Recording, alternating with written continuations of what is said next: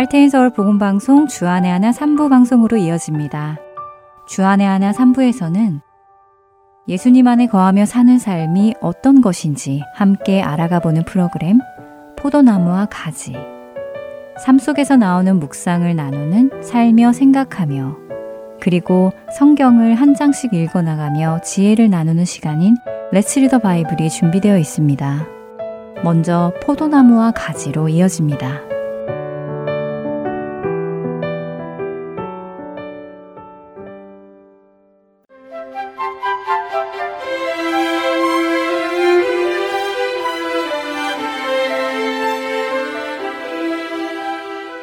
애청자 여러분 안녕하세요. 포도나무와 가지 진행의 민경은입니다. 하나님은 거룩한 분이십니다. 그렇게 하나님의 백성 역시 거룩해야 하죠. 성경이 말씀하시는 거룩은 카데시라는 히브리어로 구별되다, 다르다라는 의미라는 것을 지난 시간에 나누었습니다. 그렇다면 구체적으로 어떤 구별을 말씀하실까요? 거룩이라는 말의 의미가 구별되고 다르다는 것인데 무엇과 어떻게 구별되고 어떻게 다른 것일까요? 여러분은 그 다름을 알고 그 다름을 가지고 살아가고 계신가요? 거룩이라는 단어가 혹시 그냥 종교적인 단어로만 사용되고 있는 것은 아닌지요? 오늘을 살아가고 있는 우리 그리스도인들이 세상 사람들과 정말 구별되어서 확실하게 다른 삶을 살고 있는지요? 안타깝게도 그렇게 보이지는 않습니다. 그런 이유로 세상 사람들로부터 손가락질도 많이 받고 너희나 우리나 다 똑같은데 다른 척 하지 말라 하는 것이 세상 사람들이 하는 손가락질 안에 들어있는 기본적인 의미입니다. 세상과 구분되고 다른 거룩함을 구체적으로 생각해 보기 위해서는 먼저 이스라엘 백성을 선택하시고 그들에게 거룩하라고 요구하신 하나님의 의도와 하나님의 말씀을 공부해 보아야 하겠습니다. 특별히 출애굽한 이스라엘 백성들에게 주신 레위기의 말씀을 보면 이해가 쉬운데요. 레위기의 배경을 먼저 살펴보겠습니다. 레위기는 많은 율법과 제사법들이 기록되어 있어서 성도들에게 참 인기가 없는 성경 중의 하나입니다. 심지어 성경을 한번 다 읽어보자 라고 일독하기로 마음을 먹고 창세기부터 읽어 나가다가 레위기를 만나면 성경 일독을 포기하고 싶은 위기가 온다고 해서 레위기라는 우스갯소리가 있을 정도이지요. 우리가 레위기를 그런 율법과 제사법이라고만 생각하고 그것을 이해하려고 하다 보면 우리의 현실과는 너무나 동떨어진 내용 때문에 어렵게만 느껴지고 흥미를 잃어버리게 되는 것도 사실입니다. 그러나 레위기 속에서도 우리가 하나님의 성품을 이해하려고 하고 하나님께서 이런 법들과 제사법들을 주신 이유가 무엇인지 이것들을 통해 이루려고 하시는 것이 무엇인지 생각하며 읽어 나간다면 우리는 그 안에서도 큰 은혜를 얻을 수 있겠지요. 레위기에 나오는 율법은 이스라엘 백성의 출애굽 사건과 매우 깊은 관련을 가지고 있습니다. 아시다시피 이 율법은 이스라엘 백성이 애굽에서 400년이 넘도록 노예 생활을 하다가 하나님의 놀라우신 은혜를 통해 자유하게 되었고 출애굽하게 된 후 광야로 나왔을 때 주어진 말씀입니다. 바로 이 사실이 중요하지요. 찬양 한 곡 듣고 이 사실이 왜 중요한지 계속 나누어 보도록 하겠습니다.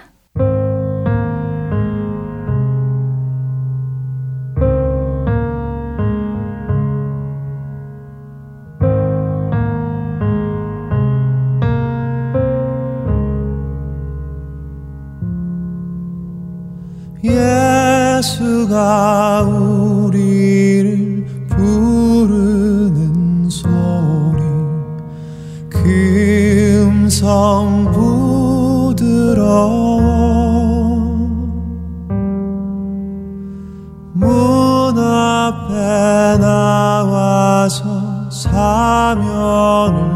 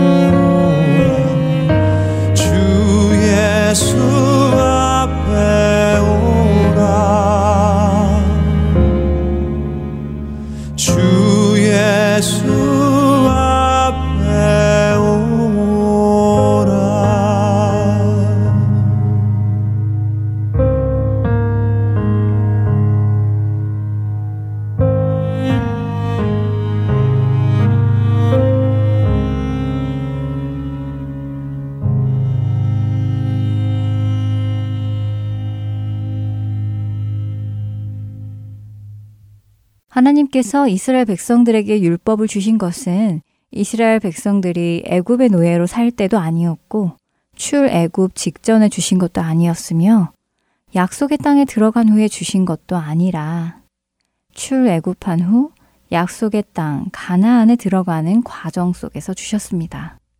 이 사실은 아주 중요합니다. 왜냐하면 이스라엘 민족이 애굽에서 풀려나기 위해서 율법이 필요했던 것은 아니었기 때문입니다. 이스라엘 민족이 노예에서 풀려나고 애굽에서 풀려난 것은 전적인 하나님의 은혜로 된 것이며 하나님께서 처음부터 끝까지 모든 일을 하신 것이지요. 하나님께서는 하나님의 백성을 그렇게 애굽에서 이끌어내신 후에 그들로 약속의 땅 가나안에 들어가기 전에 율법을 주신 이유는 이제 그 약속의 땅에 들어가서 어떻게 살아야 할지를 알려주시기 위해서인 것입니다. 그렇다면 하나님께서는 왜 약속의 땅에 들어가서 어떻게 살아야 할지를 알려주셨을까요? 그냥 들어가서 원래의 방식대로 그들이 살면 되지 않았을까요? 주신 땅이니 그냥 들어가서 살면서 하나씩 배워나가도 되지 않았을까요? 그렇지는 않았습니다. 하나님께서는 그것을 원하지 않으셨지요. 출애굽한 이스라엘 백성들이 향하는 약속의 땅, 가나안 땅에는 이미 가나안 족속들이 살고 있었습니다. 가나안 족속들은 참되신 하나님을 몰랐지요. 그들은 자신의 신들을 따로 모시고 있었습니다. 참된 신이 아니라 사람이 만들어낸 신들을 섬기고 있었습니다. 가나안 사람들은 그렇게 자신들이 만들어낸 신을 섬기며 자신들만의 문화를 만들어내고 있었죠. 그리고 그 문화는 하나님께서 보시기에 가증한 문화였고 죄로부터 나온 문화였습니다. 하나님께서는 하나님의 백성들이 가나안 땅에 들어가서 그들의 문화를 배우는 것을 원하지 않으셨습니다. 왜 그러셨을까요?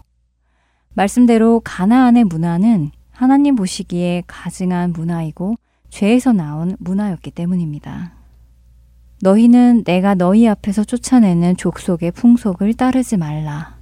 그들이 이 모든 일을 행함으로 내가 그들을 가증히 여기노라. 레위기 20장 23절의 말씀입니다.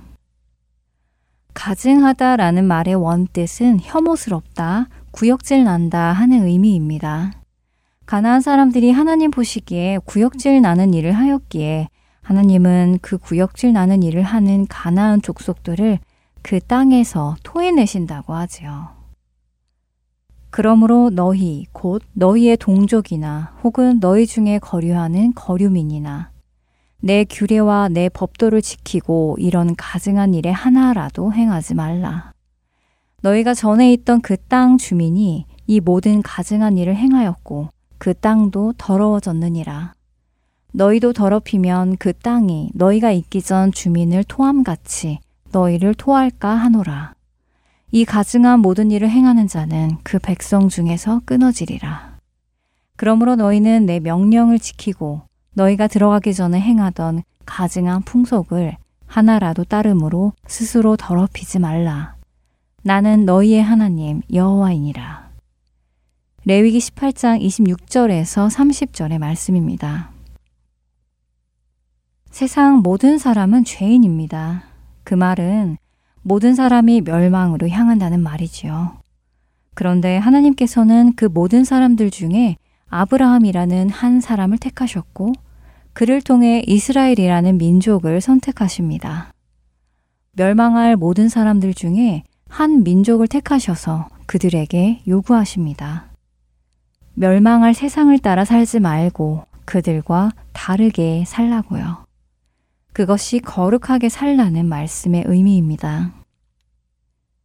이스라엘 백성들이 가나안 땅에 들어가기 전에 하나님께서는 그들에게 앞으로 그 땅에 들어가면 어떤 가치관을 가지고 살아가야 할지를 알려주십니다.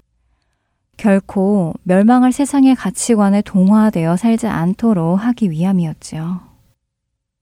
가난한 사람들이 아무 것이나 먹고 아무 옷이나 입고 아무 행동이나 자신들의 육신이 원하는 것을 다 하면서 살아갈 때 하나님께서는 이스라엘 백성들에게 구별된 것을 먹고 구별된 옷을 입고 구별된 행동을 하며 자신들의 육신이 원하는 것을 절제하고 자제하며 하나님의 말씀을 따라 살라고 요구하신 것입니다. 이것이 거룩하게 사는 모습이지요. 오늘을 사는 우리 그리스도인들에게도 하나님께서는 여전히 거룩함을 요구하십니다. 그러므로 너희 마음의 허리를 동이고 근신하여 예수 그리스도께서 나타나실 때에 너희에게 가져다 주실 은혜를 온전히 바랄지어다. 너희가 순종하는 자식처럼 전에 알지 못하던 때에 따르던 너희 사욕을 본받지 말고 오직 너희를 부르신 거룩한 이처럼 너희도 모든 행실에 거룩한 자가 되라.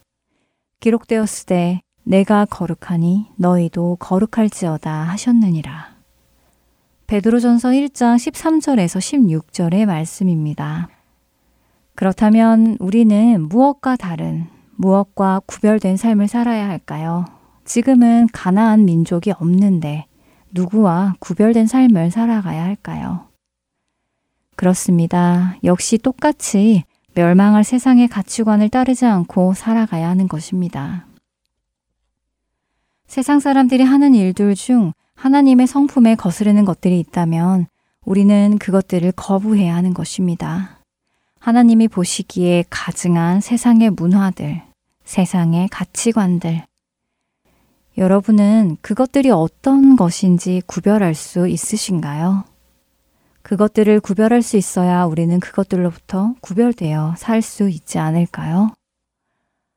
만일 우리가 세상의 가치관을 보고도 하나님께서 인정하는 것인지 아니면 가증하다고 생각하는 것인지 구분하지 못한다면 우리는 거룩한 삶을 살아갈 수 없습니다.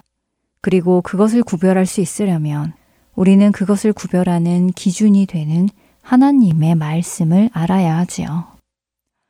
애굽에서 구원받아 나온 이스라엘 백성들의 1세대는 약속의 땅에 들어가지 못하고 광야에서 죽었다는 사실을 우리는 기억해야 할 것입니다. 또한 가나안에 들어가서도 가나안의 풍속을 따르고 그들과 동화되어 살기 시작한 출애굽 2세들도 하나님의 심판을 받은 것을 기억해야 합니다. 우리는 멸망을 세상으로부터 구별해내신 하나님께서 우리에게 그 멸망할 세상과 다르게 살라고 하십니다. 우리의 사욕을 따라 살지 말고 모든 행실에 거룩한 자가 되라고 하십니다. 우리를 부르신 거룩하신 하나님을 따라 거룩한 것을 구별하며 거룩한 삶을 사는 우리 모두가 되기를 바랍니다. 포도나무와 가지 다음 시간에 뵙겠습니다. 안녕히 계세요.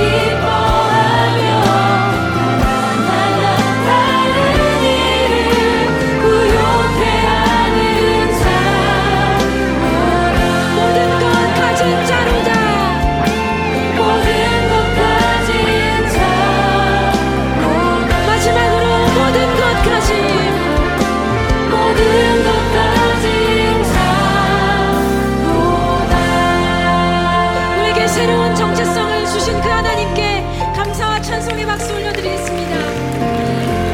할렐루야. 주님 우리를 새로운 이름으로 불러주셔서 감사합니다.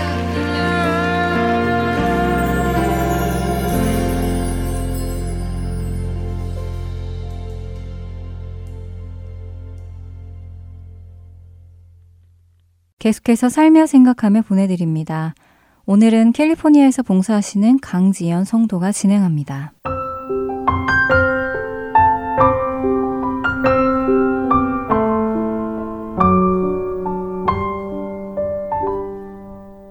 매년 이맘즈음에 high school senior 곧 고3 자녀가 있는 가정에 금기시 되는 질문이 하나 있다고 하지요.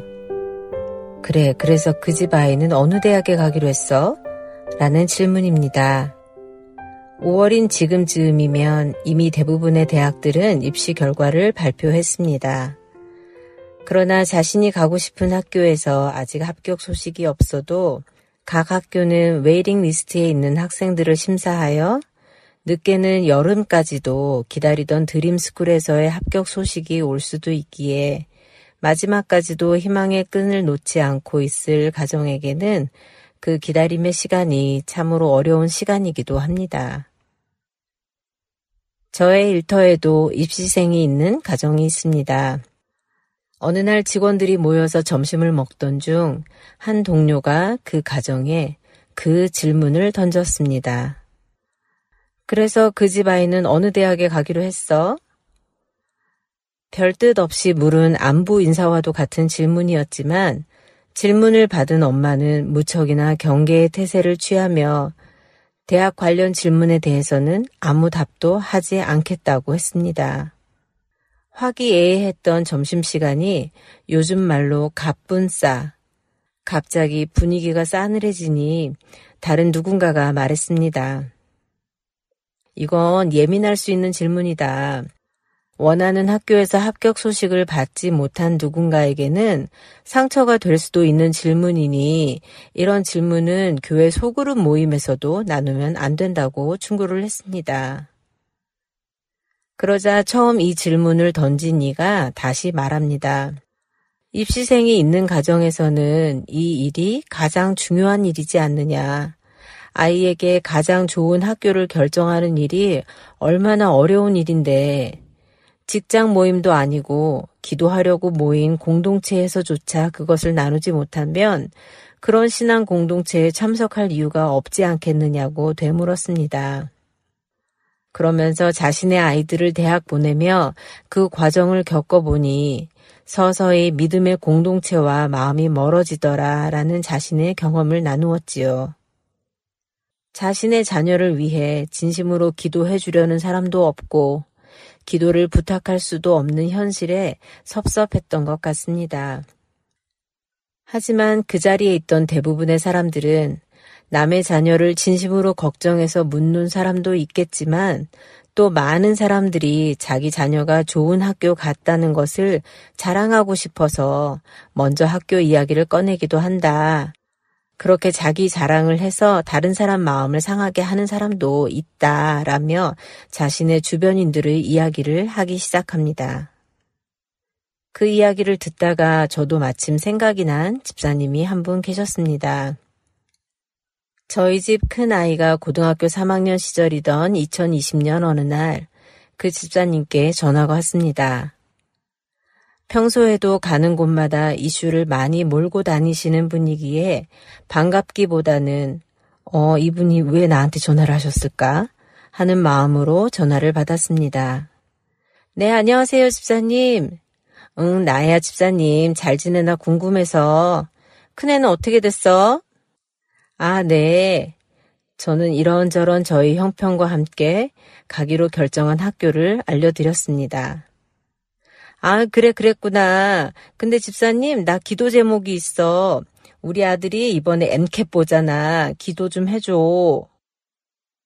MCAT은 Medical College Admission Test로 의대 진학을 위한 시험입니다. 언제나 1등을 놓친 적이 없는 그 집사님의 아들은 고교 졸업식에서 졸업 연설도 했던 모두가 아는 성실하고 뛰어난 학생입니다. 더구나 풀 스칼러십을 받고 대학을 들어가서 부모님의 자랑이 되기도 했던 그 아들을 위하여 기도해달라는 말씀을 듣고 아, 네, 기도하겠습니다 하고 전화를 끊으며 저는 아, 이 아들이 정말 의대를 가는구나. 집사님은 이 훌륭한 아들을 두고 무슨 걱정이시람? 우리 딸은 코로나로 학교도 못 가고 있는데, 아유, 참 눈치도 없으셔. 했던 기억이 떠올랐지요. 그때의 섭섭한 감정을 알기에 입시생 자녀의 엄마인 직장 동료를 다독여주고 점심시간이 끝나 다시 자리에 돌아와 일을 시작했습니다. 그런데 제 마음이 뭔가 술렁술렁거리기 시작합니다.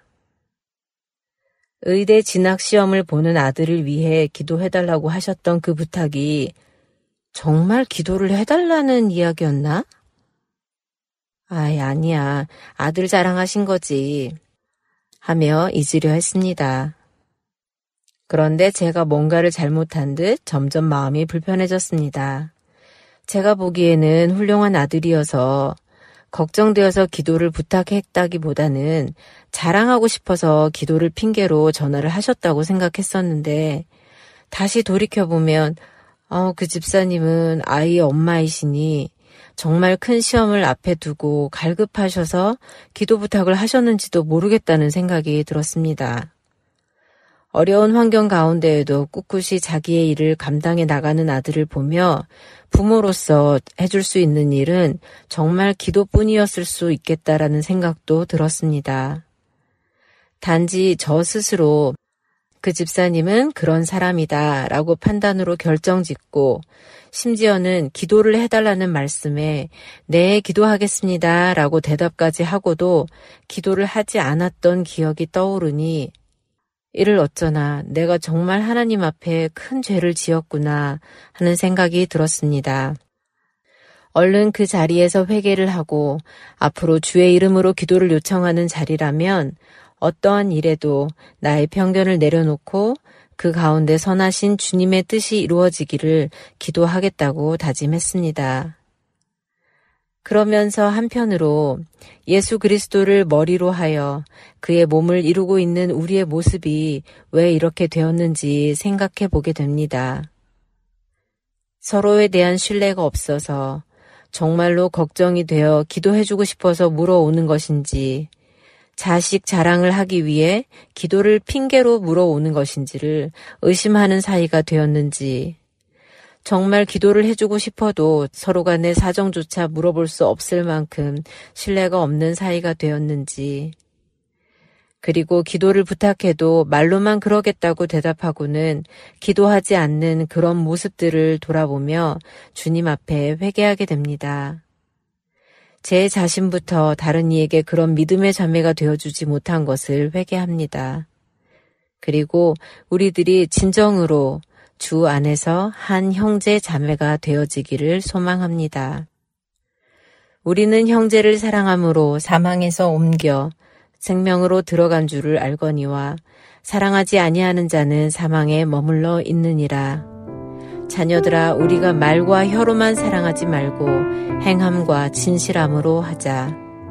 요한 1서 3장 14절과 18절의 말씀입니다.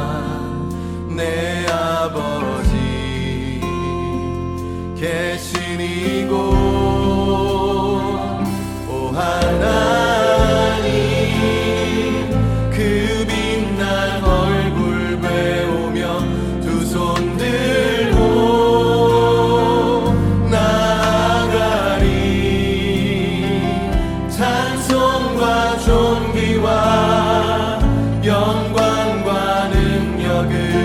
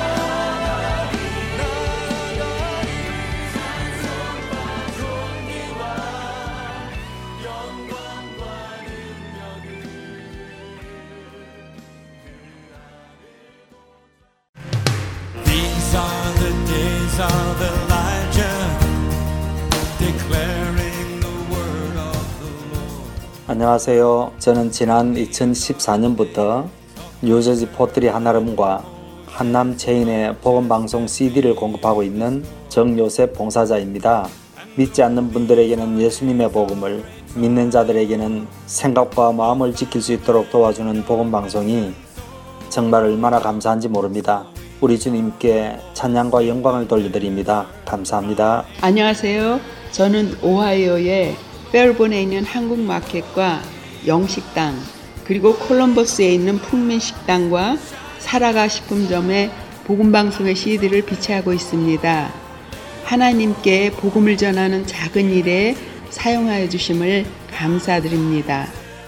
그런즉 저희가 믿지 아니하는 일을 어찌 부르리요 듣지도 못한 일을 어찌 믿으리요 전파하는 자가 없이 어찌 들으리요 보내심을 받지 아니하였으면 어찌 전파하리요 기록된 바 아름답도다 좋은 소식을 전하는 자들의 발이여 함과 같으니라 복음 전파 사역의 동역자가 돼 주시겠습니까? 내일이 아니라 바로 오늘입니다. 할텐 서울 복음 선교회로 전화 주십시오. 전화번호는 602-866-8999번입니다.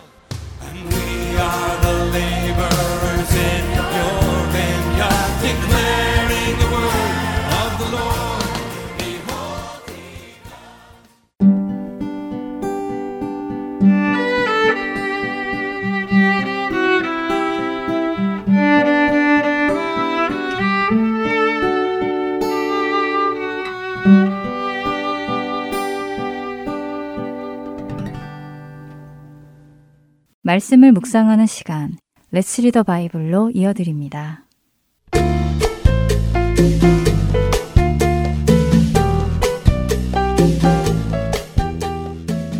애청자 여러분, 안녕하세요. Let's Read the Bible 진행의 남경민입니다.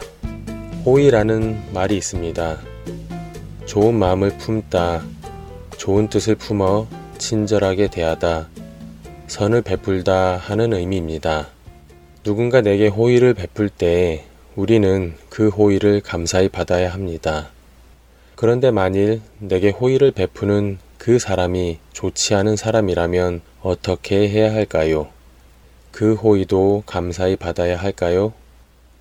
물론 좋지 않은 사람의 호의를 의심해야 한다는 말은 아닙니다. 하지만 어떤 사람이 내게 호의를 베풀 때 그 동기와 목적이 무엇인지는 파악해야 하지요. 아무 생각 없이 호의를 받아들였다가 어쩌면 그것이 호의가 아니었고 미끼나 덫이 될 수 있기도 하기 때문입니다. 오늘 함께 읽을 잠언 23장은 이 부분에 대해 경고하고 계십니다. 1절은 내가 관원과 함께 앉아 음식을 먹게 되거든 삼가 내 앞에 있는 자가 누구인지를 생각하며 라고 말씀하시지요. 여기 관원이라는 말은 높은 지위에 있는 권력자를 뜻합니다. 그 권력자가 나를 초대하여 식사를 함께 하게 된 상황이지요. 그때에 나를 초대한 그 사람이 누구인지를 생각하라는 말씀입니다. 그 권력자는 어떤 힘을 가진 사람이며 그런 힘을 가진 사람이 나를 초대하여 함께 식사를 하는 이유는 무엇인지 생각하라는 말씀입니다. 그리고는 이절에 이렇게 경고하시지요. 내가 만일 음식을 탐하는 자이거든 내 목에 칼을 둘 것이니라. 대단한 경고의 말씀이지요. 만일 내가 음식을 좋아하는 사람이라면 목에 칼을 두라고 하십니다. 왜 그렇습니까? 큰 힘을 가진 권력자가 내 앞에 진수성찬을 펼쳐놓고 그것을 먹으라고 할 때 내가 식탐이 많은 사람이라면 이성을 잃고 현재의 상황을 생각하지 못하고 일단은 먹고 보자 하며 올바른 판단을 하지 못하게 되기 때문에 목에 칼을 두는 마음으로 그 음식에 빠지지 말고 바짝 정신을 차리라고 경고하시는 것입니다. 그 사람이 내게 이런 음식을 베푸는 이유가 무엇인지 분명하게 먼저 알아야 한다는 것이지요. 이어지는 3절은 그의 맛있는 음식을 탐하지 말라고 하십니다. 그것은 속이는 음식이라고 하시지요. 태초에 죄가 인류 안에 들어온 이유도 같습니다. 뱀은 호의를 베풀며 아담과 하와에게 다가왔습니다. 아담과 하와에게 하나님이 주시는 것보다 더 좋은 것이 있음을 알려주려는 듯 다가왔습니다. 그 호의를 받아들이자 하나님께서 먹지 말라고 하신 나무의 열매가 보암직도 하고 먹음직도 하고 탐스러워 보여서 먹게 되었지요. 그러나 그것은 속이는 것이었습니다. 우리의 삶 속에서도 여전히 우리 원수는 호의를 베풀며 다가옵니다. 언뜻 보기에는 나에게 유익하고 좋은 것으로 다가옵니다. 그러나 그럴 때마다 우리는 정신을 바짝 차리고 점검해야 합니다. 이것이 정말 하나님께로부터 오는 것인가? 이것이 정말 나의 영혼에 유익한 것인가? 이것이 하나님의 영광을 나타낼 것인가 하는 질문을 던지며 분별해 나가야 합니다. 그렇지 않으면 우리는 올무에 걸릴 수 있습니다. 잠언 23장을 읽으며 우리의 삶 속에서 적용할 수 있는 지혜를 얻기 바랍니다. Read the Bible 잠언 23장 1절에서 35절까지의 말씀을 읽겠습니다. 내가 관원과 함께 앉아 음식을 먹게 되거든 삼가 내 앞에 있는 자가 누구인지를 생각하며 내가 만일 음식을 탐하는 자이거든 내 목에 칼을 둘 것이니라. 그의 맛있는 음식을 탐하지 말라. 그것은 속이는 음식이니라. 부자 되기에 애쓰지 말고 내 사사로운 지혜를 버릴지어다. 네가 어찌 허무한 것에 주목하겠느냐? 정령이 재물은 스스로 날개를 내어 하늘을 나는 독수리처럼 날아가리라. 악한 눈이 있는 자의 음식을 먹지 말며 그의 맛있는 음식을 탐하지 말지어다. 대저 그 마음의 생각이 어떠하면 그 위인도 그러한즉 그가 내게 먹고 마시라 할지라도 그의 마음은 너와 함께 하지 아니함이라. 내가 조금 먹은 것도 토하겠고 내 아름다운 말도 헛된 대로 돌아가리라. 미련한 자의 귀에 말하지 말지니 이는 그가 내 지혜로운 말을 업신여길 것임이니라. 옛 지게석을 옮기지 말며 고 아들의 밭을 침범하지 말지어다. 대저 그들의 구속자는 강하시니 그가 너를 대적하여 그들의 원한을 풀어 주시리라. 훈계에 착심하며 지식의 말씀에 귀를 기울이라. 아이를 훈계하지 아니하려고 하지 말라. 채찍으로 그를 때릴지라도 그가 죽지 아니하리라. 내가 그를 채찍으로 때리면 그의 영혼을 수월에서 구원하리라. 내 아들아, 만일 내 마음이 지혜로우면 나, 곧 내 마음이 즐겁겠고, 만일 네 입술이 정직을 말하면 내 속이 유쾌하리라. 내 마음으로 죄인의 형통을 부러워하지 말고 항상 여호와를 경외하라. 정령이 네 장래가 있겠고 네 소망이 끊어지지 아니하리라. 내 아들아, 너는 듣고 지혜를 얻어 내 마음을 바른 길로 인도할지니라. 술을 즐겨 하는 자들과 고기를 탐하는 자들과도 더불어 사귀지 말라. 술 취하고 음식을 탐하는 자는 가난하여질 것이요. 잠자기를 즐겨 하는 자는 헤어진 옷을 입을 것임이니라. 너를 낳은 아비에게 청종하고 내 늙은 어미를 경히 여기지 말지니라. 진리를 서되 팔지는 말며 지혜와 훈계와 명철도 그리할지니라. 의인의 아비는 크게 즐거울 것이요 지혜로운 자식을 낳은 자는 그로 말미암아 즐거울 것이니라. 내 부모를 즐겁게 하며 너를 낳은 어미를 기쁘게 하라. 내 아들아, 네 마음을 내게 주며 네 눈으로 내 길을 즐거워할지어다. 대저 음녀는 깊은 구덩이요 이방 여인은 좁은 함정이라. 참으로 그는 강도같이 매복하며 사람들 중에 사악한 자가 많아지게 하느니라. 재앙이 뉘게 있느뇨. 근심이 뉘게 있느뇨. 분쟁이 뉘게 있느뇨. 원망이 뉘게 있느뇨. 까닭 없는 상처가 뉘게 있느뇨. 붉은 눈이 뉘게 있느뇨. 술에 잠긴 자에게 있고 혼합한 술을 구하러 다니는 자에게 있느니라. 포도주는 붉고 잔에서 번쩍이며 순하게 내려가나니 너는 그것을 보지도 말지어다.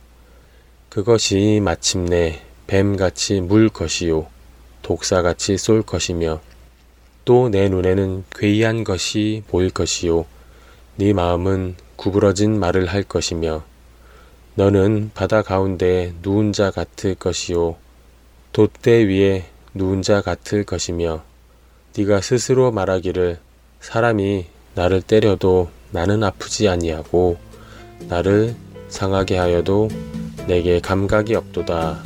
내가 언제나 깰까 다시 술을 찾겠다 하리라. Let's read the Bible 잠언 23장 1절에서 35절까지 말씀을 읽었습니다.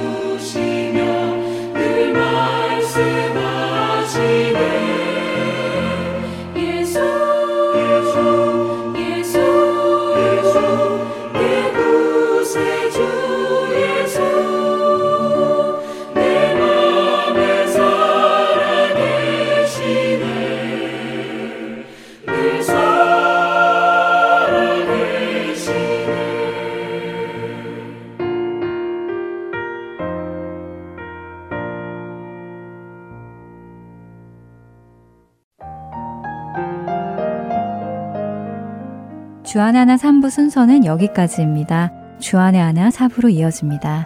은혜의 시간 계속되시길 바랍니다.